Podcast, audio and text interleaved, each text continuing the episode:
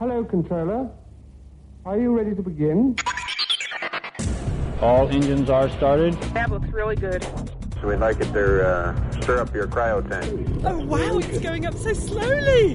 The state of the space flyer during the flight is being observed with the help of radio, telemetric, and television devices. Station, this is Houston. Are you ready for the event? Yes, I'm all set here. Hello and welcome to Space Boffins in partnership with Naked Scientists. I'm Sue Nelson and there's a bit of an American theme to this edition, primarily thanks to Richard Hollingham because he's been gallivanting around the United States mostly. And there's space history today in the form of Dee O'Hara, nurse to the Gemini and Mercury 7 astronauts, reminiscing about her time at Cape Canaveral. Seth Shostak from SETI on why we should rethink our image of ET, and Spaceflight's David Baker on where space fits into the forthcoming presidential election. I have been watching or been involved in US presidential elections for about 50 years, and I cannot remember a time when both parties were so silent on their position regarding space.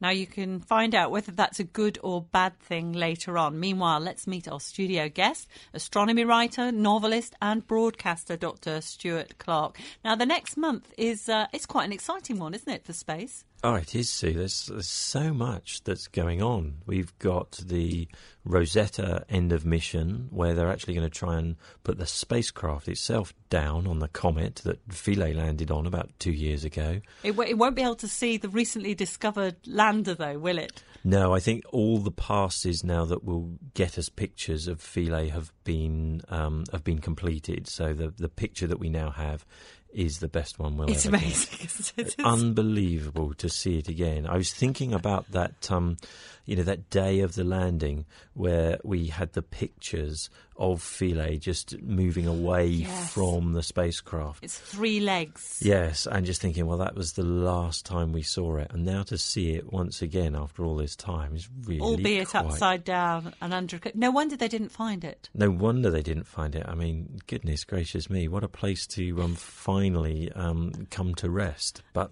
it managed to do the science. And we'll both be at Mission Control in Darmstadt for the for the final farewell. It's going to be quite sad, isn't it, for for everyone concerned? I mean, we've been following it this mission for years, yeah, the I scientists Think so. I think so. for I decades in some cases. You know, I remember doing um, the wake up day and just suddenly thought, you know what? I think that these these live blogs um, that the, the Guardian does could work for science in this way. And so we sort of ran that experiment. I was at um, I was at Darmstadt there for the wake up, and my goodness, what a nail biter that was with that 15 minute delay. And clearly something had gone a little bit wrong, but Rosetta was now awake. The mission was on. And right from that moment onwards, it's just been nothing but great science and great drama. I mean, And uh, just a couple of weeks after Rosetta's end of, end of mission, ExoMars. ExoMars, yeah, we have the landing of the Schiaparelli um, module on the surface of Mars. So, fingers crossed, this is Europe's first um, uh, spacecraft that gets to Mars and transmits data back to us from the planet. Well, from the near future to the early pioneering days of human space travel at NASA now.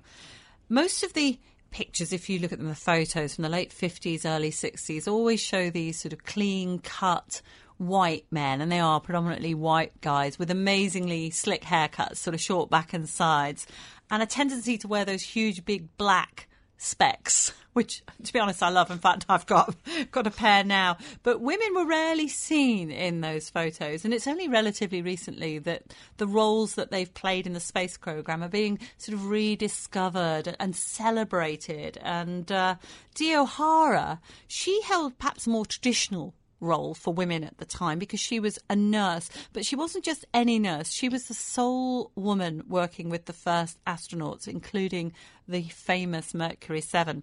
And by the time they'd been selected, they'd had, you know, they'd had enough of doctors basically.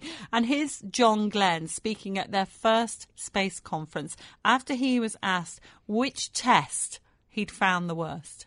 The tests out at Dr. Lovelace's uh, place in Albuquerque out there, uh, certainly some of the tests we had out there were the most trying. And it's, it's rather difficult to pick one because if, uh, if you figure how many openings there are on the human body and how far you can go in any one of them. you gave it away. Now, now you, an- you answer which one would be the toughest for you. Oh, it's brilliant. Isn't that fab? It, I've listened to that several times and it still makes me laugh. Absolutely. Oh, great. Well, a few months after that conference, NASA appointed Dee O'Hara, who's now in her 80s, as nurse to the astronauts. And uh, Richard Hollingham met up with her recently at Space Fest in Tucson, Arizona. It was a job that any nurse would do, if you will. You know, you give their physicals, and there are certain things that you do for a physical. And my job out at the Cape was to set up the conference room, the sleeping quarters, and put the lab together and all the things to do for a physical exam. So, literally, the whole program is being made from scratch. Ground zero. Yeah, exactly. The seven guys were selected in April, what, 59, and I was selected in November of 59, and I went out to the Cape in January of 60 to set up the what we called the Aeromed Lab. And what it was was the pre-flight medical area for, for the astronauts in Hangar S, our famous Hangar S. I've always likened that the entire space program launched from, from Hangar S because all the activity. There was a, a, chamber, you know, altitude chamber there, and the spacecraft was checked out there, the suits were checked out there, so it's everything kind of happened there.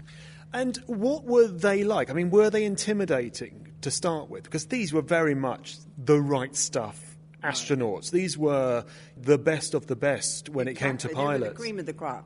As far as intimidating, no. I was terrified the first time I met them because I inadvertently walked in on them. I had only met one astronaut, and that was Deke Slayton. And I almost got a whiplash looking around at him when I, because I didn't realize who he was. And then shortly after that, I met, walked into the conference room, and all seven were sitting there. And of course, I panicked said, Excuse me, and backed out the door and went back up to, say, my office. And John Glenn came up and he said, Oh, come on, Dee, come back and, and see, uh, see the guys meet the guys. I was 23 years old. I wouldn't happen today, of course, but it, it, I was terrified of them. From then on, it was, it was being around them and getting to know them, and no, they were never intimidating at all. And part of your job, presumably, was to build trust. So they trusted you, and, and, you trusted them to be honest. Yes, I think Uh, with any relationship, it's the longer you're with them, trust either builds or it doesn't. And that was definitely a part, I think, of the strategy of having a nurse out there with them because they knew that if an astronaut got sick or injured themselves, they weren't going to tell a flight surgeon. But Colonel Knauf felt that they probably would tell a nurse. And if not, she would know, she would recognize something was wrong with them. That's a big issue, isn't it? When you've got these men who absolutely want to fly into space, they're going to try and hold things back. They're not going to be honest. They are not going to be honest about it. No, and I don't think any any pilot would be, especially around medics. The medics are not their most favorite people, and especially flight surgeons, because as you know, flight surgeons have the power to, to ground them. And that's the last thing they want is to be grounded. And that happened to Deke Slayton? Yes, it did. Apparently, during the, his uh, selection physical, they saw, uh, saw some irregular heart rates. He was still selected, but then the flight surgeon thought maybe he ought to be checked out by an expert. And the expert agreed that he did have, well, it's known as atrial fib now, atrial fibrillation. But because we didn't know what would happen to man in space, he was grounded. Rather, they were not going to take a chance and let him fly, not knowing what the rigors of space, weightless, and all that stuff would do to the cardiovascular system. And it was just as simple as that. It was devastating for everybody. I don't say they didn't have any other choice, but they really didn't. Because you're talking, what, 50 some years ago. And what were they like around needles or the, I mean, very intrusive tests that, that they had. Were they quite averse to that? No, most of them, well, none of them liked, really liked to be stuck. And the odd thing was, we used to draw blood on them before they flew, and that's unheard of now.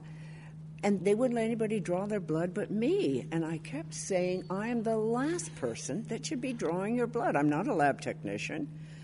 And I shouldn't be doing No, you're the one that's going to do it, or we're not having it done. They didn't like needles, but they weren't really, no, because they were big, brave men. But I think they were very adult about it all. And can you give us an idea of, the types of medical tests? I mean, there were so many, particularly through Mercury and, and the Gemini program. Well, during the selection physicals at Lovelace Clinic, they turned them every which way but loose.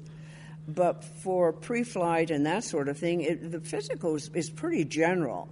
It's like if you went to your doctor for a, an annual physical, you know, they do the ears and the and the uh, visual and the hearing, and they check your heart, and they do an EKG and maybe a stress test. So it's basically all of those, and then they'll do a chem panel, which will check all your chemistries, blood chemistries, pretty much routine stuff.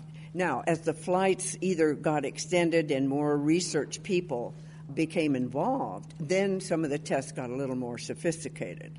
Now, from the outside and, and, reporting on this, you get the impression it was quite a closed club, a quite closed society. It, it um, really was. Well, you had a tendency to to stick with your quote your own kind, and that was very much true at at Houston.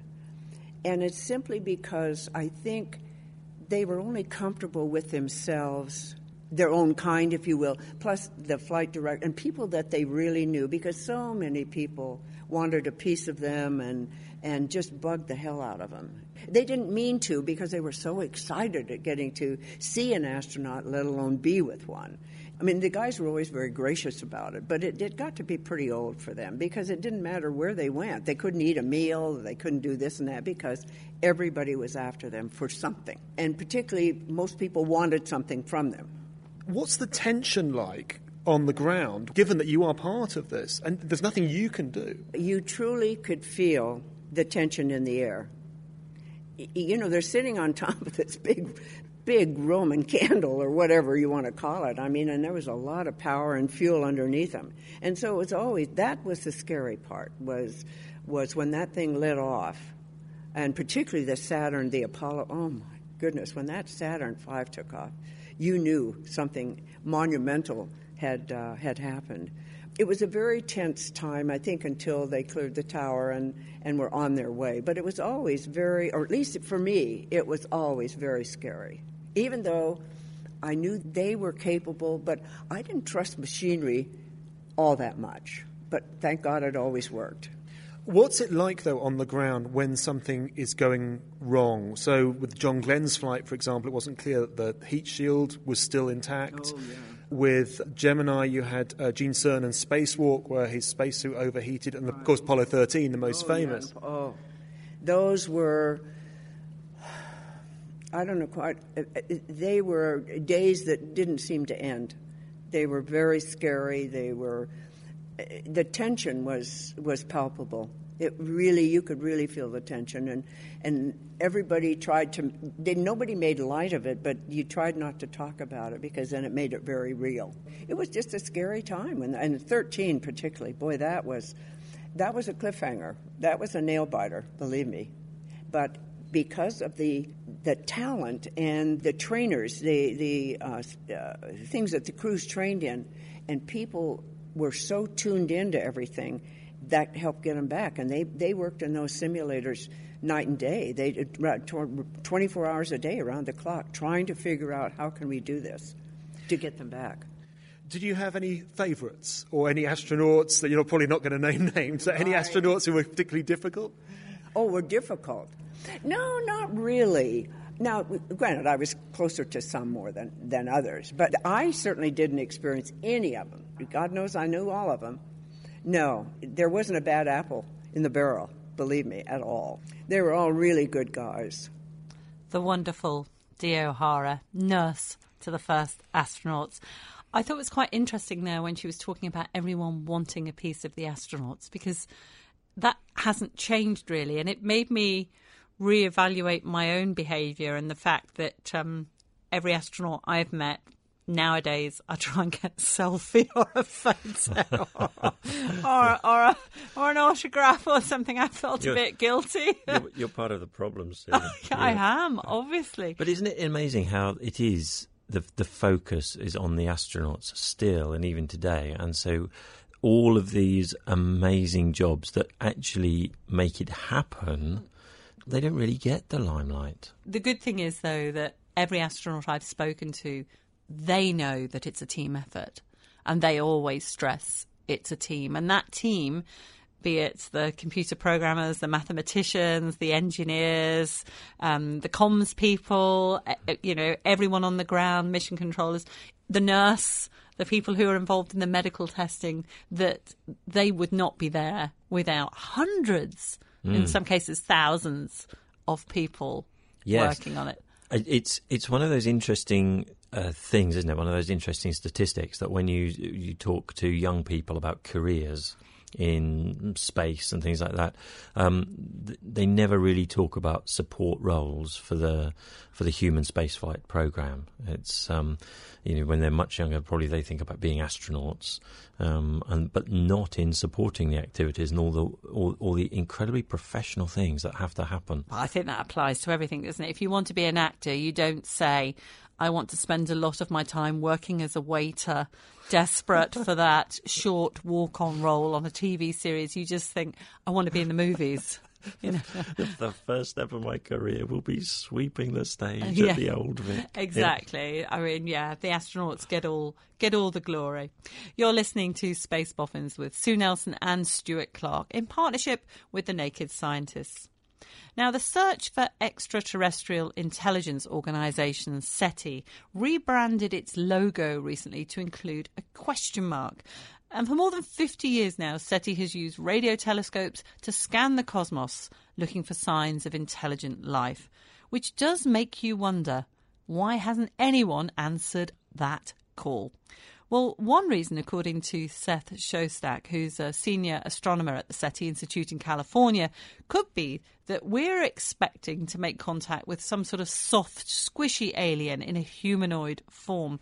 And as Richard discovered, the latest theory is that AI is the way forward for Homo sapiens to discover ET.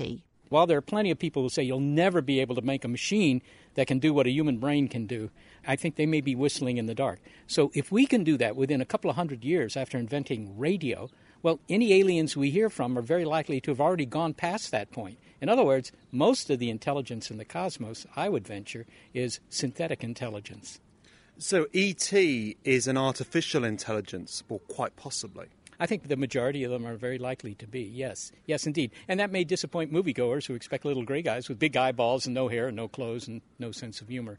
What's happened to the little grey guys then? They've been superseded. Not in the films or TV yet, no, because they've become kind of iconic. I mean, it's like you know, good cowboys with white hats and white horses. I mean, it's a shortcut to the storytelling to have the ETs look like little short guys, little grey guys. But in fact, I think that that's a little bit anthropocentric. It's it's too much thinking they'll be like us. I mean, it would be like I don't know trilobites. Ask trilobites, what do you think aliens would look like? And they probably figure they'd look like trilobites.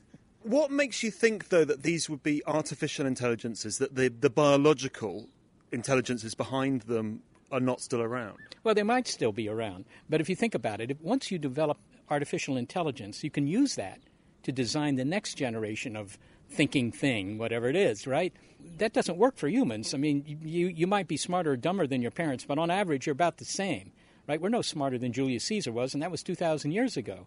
So we don't change very quickly. But if you have an artificial intelligence, a thinking machine, the first thing you ask it, you, you design something smarter than you are, and you build that. And then you ask that same question of the successor machine. And within, you know, 50 years, you have a machine that's far smarter, not only than all the previous machines, but certainly smarter than all humans put together. And where does this leave SETI? I mean, does this change uh, how you listen? I think it does because we tend to aim our antennas, our radio telescopes, in the directions of star systems that we think, okay, that star system might have a planet sort of like the Earth, you know, liquid oceans, atmospheres, all the things that we find so salubrious here on Earth.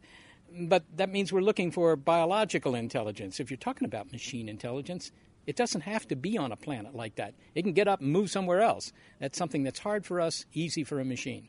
So you you could actually look anywhere. Yeah, that's the whole problem. In, in, fact, not only could they be anywhere, I mean, you might say, well, it would make sense for them to go to places in the universe where there are big sources of energy, because, you know, machines like to have a lot of energy. If you're going to do a, a lot of thinking, well, then a lot of energy helps. So that maybe that's the place to look. But on the other hand, what would motivate them to broadcast signals, for example? I mean, it's, it's very hard for us to intuit what they might do. We can imagine what other creatures, sort of like ourselves, might be interested in doing. But here you're starting from something that we don't even have yet and trying to decide what will it do that we could find.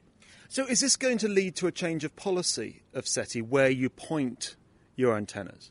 I don't know. I can't speak for the long term. The, in the short term, I don't think it is, because in the short term, what I see is that the SETI uh, scientists, and there aren't very many of them in the entire world, there might be a dozen or two, uh, but they're still really fixated on looking at Earth like planets. If we can find Earth like planets, immediately the antennas are turned in those directions. And, and we've done that many times. We do it ourselves at the SETI Institute. So I think that the old paradigm is still very much dominant.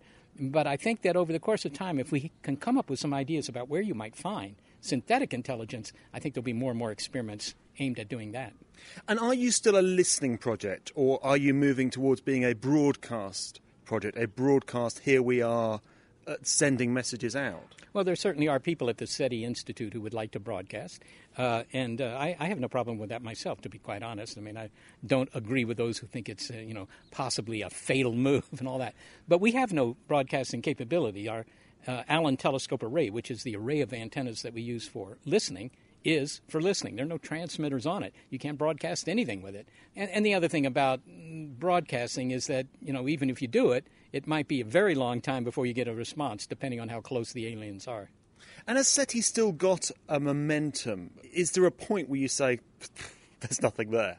Yeah, I don't think you can ever say there's nothing there. That you know, you can't prove that negative. But what you can say is we've been doing this so long, there's obviously something wrong with our approach. That might happen, but I don't see that happening until we've looked at at least, you know, a million different locations on the sky. At that point I would say, okay, this is not the right experiment. But uh, remember that the speed of the experiments keeps getting faster and faster thanks to improvements in technology. So for me, it's very, very early days to think about giving up. And you're confident that ET is, is there, an intelligent ET is there? Well, I think so, because otherwise you're saying that what happened here on Earth is some sort of miracle. And usually that doesn't get by the, uh, the referees at any professional journal. SETI's Seth Shostak. Now, uh, I disagree with him about the Greys not having a sense of humour. He's obviously not seen the film Paul. But um, other than that, what do you think of the theory, Stuart? Well, I think it's on pretty shaky ground, to be honest. Why? I mean, you know, something created these artificial intelligences in the first place. And why, why would you expect a machine to then want to go and explore? And uh, what, what it needs you see, it's not just creating a machine that can sort of process information faster than our brains. It's about creating a fully conscious artificial being that can set its own agendas, that can have a sense of ambition and drive and decide what to do with its artificial but that's life that's here. the subject of lots of research go, ongoing at the moment here, though. But we still have no idea, you see, what gives us consciousness. We don't know where that springs from. So, so to say that um, it is inevitable that we will develop machines that can do this and to set their own agendas and can explore space if they want, um, it, it's it's not. You, you're nowhere close to being able to say that that's a conclusion at the moment. Although you could look at Voyager, say, to a civilization on Earth a hundred years ago, that would appear to be an amazing example of artificial intelligence. Yes, you have got people who programmed it behind, but you've got this machine exploring and returning information back to Earth. So, on some level, I can sort of see the logic there, as well as it's it's a good idea to not be so human centric is to think all life must be like us, and so let's widen our scope.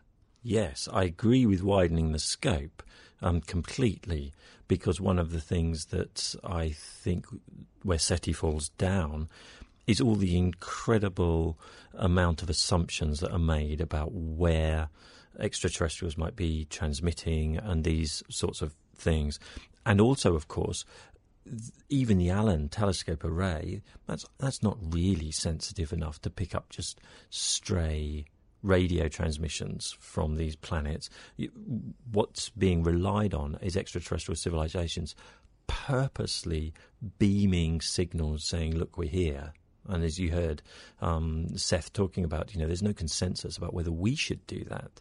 So we could be in this situation where we've just got a galaxy full of eavesdroppers, all desperately trying not curtain to twitches. make it. Yeah, astronomical curtain twitches. but no one's making any sound in case they themselves get seen. So broaden the approach. What I would say is just get rid of the radio telescopes that are dedicated to doing this. Turn them just to normal astronomical research, and put all the money that's being um, used for SETI into developing pattern recognition software that can sit on any telescope. That's a good idea. That's whether it's radio, idea. whether it's visible, infrared, gamma ray, in, anything like that. And they just pass everything through pattern recognition software. Because one of the things that I think is a is a is a key marker is whether the signal's modulated in some way. We only really know of one natural source that's modulated, and that's the pulsars.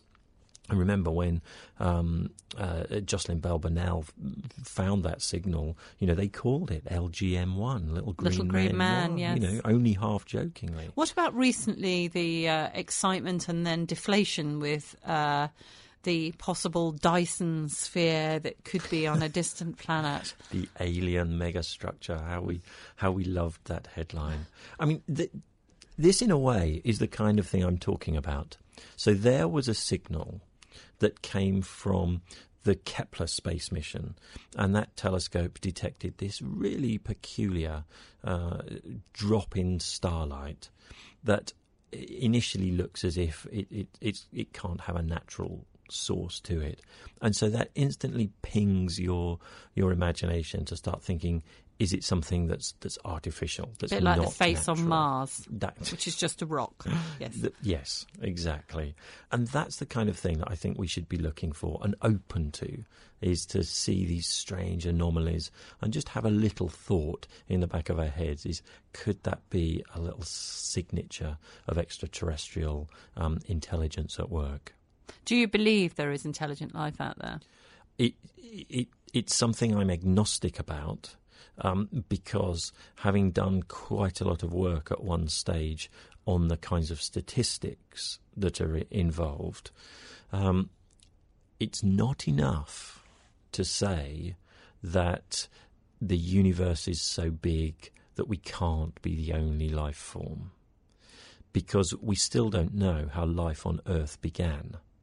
And so, until we have that exact step by step process, we can't actually quantify whether um, it's likely or not likely. So, we, we're not in a position to say whether it's, it's likely to be a common occurrence or, as Seth said, a miracle. We just don't have enough information.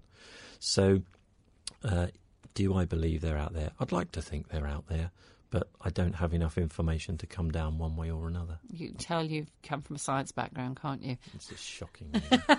it is. I mean, also there was um, Proxima B. That is, it's what a trillion miles away. How likely do you think that is? That seems to be everyone pin their hopes on that in a way as Wow, being this what- Earth-like planet. What a gift. Really, it's probably a rocky planet. It's at least 1.3 times the mass of the Earth, probably larger. Um, hopefully, not too large, because we'd still like it to be rocky. Uh, but around the nearest star, just 4.3 light years away. And it's in the kind of location that astronomers have become extremely interested in. So it's in the nominal habitable zone around a red dwarf star. And we know that there are vastly more red dwarf stars than there are stars like the Sun, and that we're finding quite a lot of planets in those habitable zones around these red dwarf stars. And now, here is one right on our doorstep that will be you know, within reach of the next generation of telescopes that are being built at the moment, we stand a real chance of being able to analyze this planet to see if it is potentially habitable um, or not. So yes, it's a it, it's just the f- most fantastic natural laboratory um, that nature could have given us. I mean, jump for joy, really.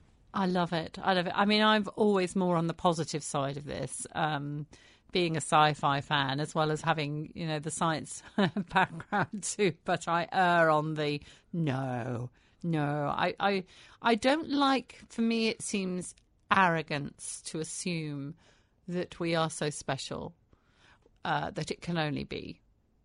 We're, we're alone in the universe. It's just us. This planet is unique particularly when we're finding life forms that we didn't even know would exist on our planet all the time. It, and it, it's extreme temperatures as well. We've had to rethink on Earth how we define life when you find examples of life in darkness, which previously think, oh no, you'd have to have light, in extreme cold temperatures, extremely hot temperatures. Mm. So, uh, yeah, mm. I think the the widening aspect mm. um, I think is a great idea. But I like your idea of, of, of the, the, the the recognition mm-hmm. software. I think that's that's great. I mean, I think definitely you're right that the trajectory of the research is going in a positive direction. And I think one of the great analyses and technologies that we should pursue is trying to isolate the light from these planets, because then we can do the spectral analysis to get the atmospheric composition of these worlds, and then we can see if those atmospheres are in chemical equilibrium or not. And if they're not in chemical equilibrium, is it biology that's producing the additional gases? So we do have techniques. We know in principle how to do this. We just need to build the technology, the bigger telescopes that actually do this. Do you think the funding is there though for this sort of? I think it's one mission? of the things that. Well, I think as well the um, the um, extremely large um, telescope that's being built in Chile at the moment. That's that's having equipment designed to do this kinds of thing for planets, um, nearest planets, biggest planets, those kinds of things. And what we will see, I think, is within a decade, a new sense that we should do a mission like this in space. And let's see this time if the funding becomes available to do that. Brilliant. Well, even if you don't live in the United States, I'm pretty sure you'll be aware that there's a, a, fierce battle going on for president at the moment. Now, we've heard everything so far from email security concerns to building a wall on the Mexican border, but what do we know about each candidate's attitude towards space? Well, considering NASA is the world's largest space agency, this is an important issue. And as luck would have it, the editor of Spaceflight magazine, David Baker, is also a former NASA engineer. And he explained to Richard Hollingham how he views the current position of space in American politics. I have been watching or been involved in US presidential elections for about 50 years, and I cannot remember a time when both parties were so silent on their position regarding space. Why do you think that is? I have a feeling it's because, in the good old American term, it's a slam dunk. We have never seen a time in which there has been so much bipartisan support in Congress for the space program. And I think NASA's budget increases, which now have been given the nod, at 2 to 5% above inflation each year for the next five years is an indication that Congress has already made up its mind and the presidential caravan has moved on. And that's really where the power lies, isn't it? Congress rather than actually the White House. The president can make no decision other than to choose options to put before Congress. All laws, all budgets have to be signed off by Congress. All the president can do is propose them. So, what does Congress want from NASA? Is this something about national pride? Is this something about national identity? A, f- a forward-looking nation? You know, tick off the moon, the Mars, asteroids, all those sorts of things. I think there is a very strong awareness in both presidential camps, certainly as well in Congress, that it is very good economic sense for the nation to keep pushing very, very hard. And they're beginning to realize now the payback from Apollo we got on those very much bigger budgets, which returned so much more to the national economy. So it's what, taken them 50 years to figure this out? I think finally it, it has come home through the International Space Station and through the general diversity of challenges. There's China knocking on the door, India has very bold aspirations, and Congress is now wrapping up and integrating both the civil and the military development of space potential for the United States. So let's talk specifics then. You've got the International Space Station being funded well for probably at least another five years or so. There's this vague ambition of going to, to Mars. NASA keeps talking about Mars at every opportunity. The moon, well, the European Space Agency wants to talk about the moon. NASA's current plan is asteroid uh, and then Mars, and of course the Space Launch System being built. So a, a giant rocket capable of doing all these things. What is the actual plan? The plan is to build a spacecraft that can achieve it, because the SLS can launch a vehicle that doesn't exist to keep people in space for more than four weeks.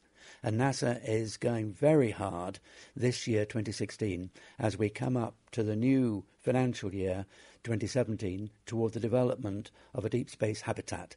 And there are six companies presently that have been given seed money to come up with a vehicle, a habitat that is rather like a space station module that can have the Orion capsule plugged on one end, ready to come back to Earth, but can do these very, very deep space missions, whether to the moon or to the vicinity of Mars, even. So this would be attached to the Orion vehicle on as as part of this system. So you have the Orion capsule, like the command module, if you like, and then you have this habitation module. So you could do much longer, have much longer flights.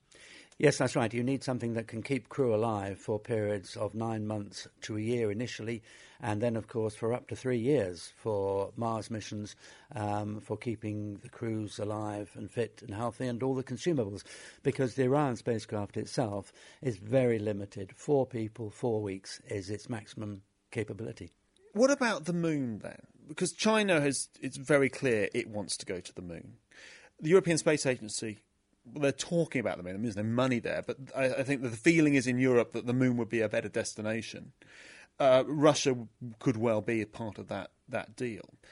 NASA keeps talking about Mars. Every launch, it's our mission to Mars or our journey to Mars. No one seems particularly excited about the idea of going to an asteroid or capturing an asteroid. Could NASA switch and go, let's go to the moon, let's go back to the moon, let's beat China to the moon?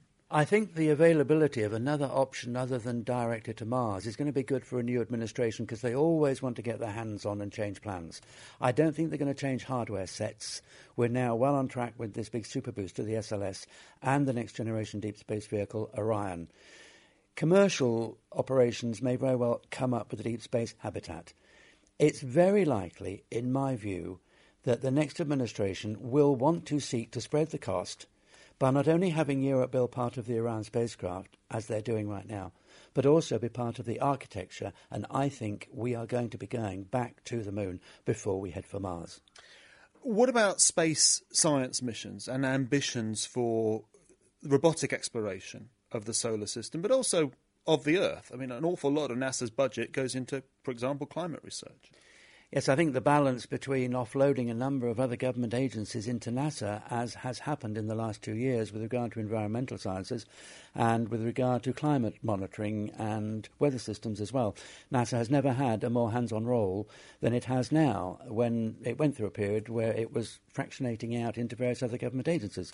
There is a very good, strong sign of solid support for that. We seem to be living in the heyday of pro space among the politicians and the budget writers because they are providing the legislative framework for NASA to be able to exploit the technology, which it has always been rather shortchanged on in the last couple of decades. There's enormous potential at NASA, and there's never been a better time to group internationally with this enormous body of expertise now in Europe the Russians want to cooperate if we can only get them back on board politically. They've got tremendous experience in their own programs there and great aspirations. So I think across the board, NASA and America have never looked in a better position to be able to exploit world talent. And I think that's where NASA is headed, and there's going to be a lot of support for that in Congress. David Baker sounding quite excited there, the editor of Spaceflight magazine. If there's a Republican president, Donald Trump's America First attitude, now that could potentially affect the current international aspect of working in space because space is all about collaborations in, internationally. Do you think that could could really be problematic? It's so difficult to really know. As my my understanding is, and this might be completely flawed, is that it's the vice president that is the sort of the overseer of NASA. Or perhaps some of our American listeners can uh, help Yes, us out please- with this. Yeah. Please do correct me if that's if that's wrong. As we heard David talking about, you know, Congress is really the driver of what they would like NASA to do, and the driver really is to spread the cost. Now, I have to say, I have not heard anybody talk that enthusiastically about NASA for years. I mean, it's in one way, it's quite refreshing to hear all of these positive things um, from someone who who knows his stuff. Yeah. Really does. What I've been hearing is a little bit similar to what David was saying, and that it just needs the change of administration to gradually refocus back onto the moon. That this idea of just going straight to Mars is, It, it is seems running before you can walk. bonkers. I mean, it really is. I mean, you're out there on your own for a very, very long time. And yet, all these simulated missions have been um, ongoing, but then that's sort of from a psychological point of view as opposed to a technical point and, of view. and the space radiation point of view. I mean, we now know how dangerous the radiation is. So, at least if you're on the moon, well, you, relatively speaking, you're pretty close. Yeah, you've got a good head start, haven't you? In in so many other ways, you've tested everything. I still would love a moon base. Me too. I mean, the, you know, the south pole of the moon, in and around um, uh, Shackleton and, and- the Aitken Basin, and all of that. That seems to be the clear, clear focus um, for where to go. And lots and lots of mission proposals, robotic first, and things like that. I think it's going to be really interesting at the end of this year to see whether money comes forward for ESA. At the end of this year, they have their ministerial That's right, in December. where they decide some priorities. And four years ago, I think it was, uh, maybe a little bit longer, they decided uh, not to do the moon effectively, to do and of course, the current instead. Director General of the European Space Agency is very pro with his Moon Village And, and this is a really interesting concept that actually this is not a big planned out thing like the International Space Station where you say, well, I'm going to build this and you can build that and then we're going to put them together on this date and we're going to have scientists from you over here and we're going to send scientists from you over there and let's work all this framework out for how we do this. It's just saying, well, why don't we all agree that here's an area that we want to go to and that we'll keep the lines of communication open and where our plans um, match one another's. Let's see if there's some cooperation, but otherwise we'll all just sort of be in and around this area and just let something grow organically. So it's it's it's interesting as an approach. It's not the the full on profile for a mission and a Mars and a moon base um, that we might have expected at the beginning of the space race, um, but it might be the way forward now. I love the fact that at Amsterdam Airport, along the big long escalator that normally takes you to the cheap EasyJet flights that I get, I get anyway, to go to ESA STEC where they test all the spacecraft, there are big banners for ESA and various missions, and several of those banners talk about a moon, a moon village. So it's, uh, I think it's aspirational, but it's also practical, and uh, I'm sure it's something that we will definitely return to on a Space Boffins podcast after uh, December. Well, that's uh, it for this edition, though, of Space Boffins in partnership with the Naked Scientists. Do follow us on Facebook and Twitter and join the growing community of space fans around the world. Um, incidentally, it is World Space Week at the beginning of October. So do check out what's going on wherever you are. There's lots of quite good things going on in, in the UK. Our huge thanks, as ever, for support from the Atrium Space Insurance Consortium and a grant from the Royal Astronomical Society. And special thanks to my guests, astronomy writer, broadcaster, and novelist Dr. Stuart Clark. And I can't finish without referring to an important anniversary that has just taken place 50 years since the first episode of Star Trek on TV. It's what got me into science, into space, and I know from speaking to so many scientists and space scientists how influential that program was. Did you like Star Trek, Stuart? Absolutely. Good. Otherwise, I'd throw you out. I should have asked you that at the beginning. I funded my PhD by writing the video sleeves for um, Star Trek Deep Space Nine. I self funded my PhD at the University of Hertfordshire, and my job was to be the copywriter for um, all the Star Trek videos that um, came out in the mid 90s. Oh, respect, respect. So it's not just you. I've got a friend, Kemp Powers, who is uh, a writer on the new Star Trek series as well. So I feel pretty well connected now. Huge kudos to Star Trek for all it's done for, for all of us space fans and for people who thought about space as a career as a, as a result of that program. So, everyone, all I can say is until next time, live long and prosper. Resume course to our next destination, Mr. Sutter.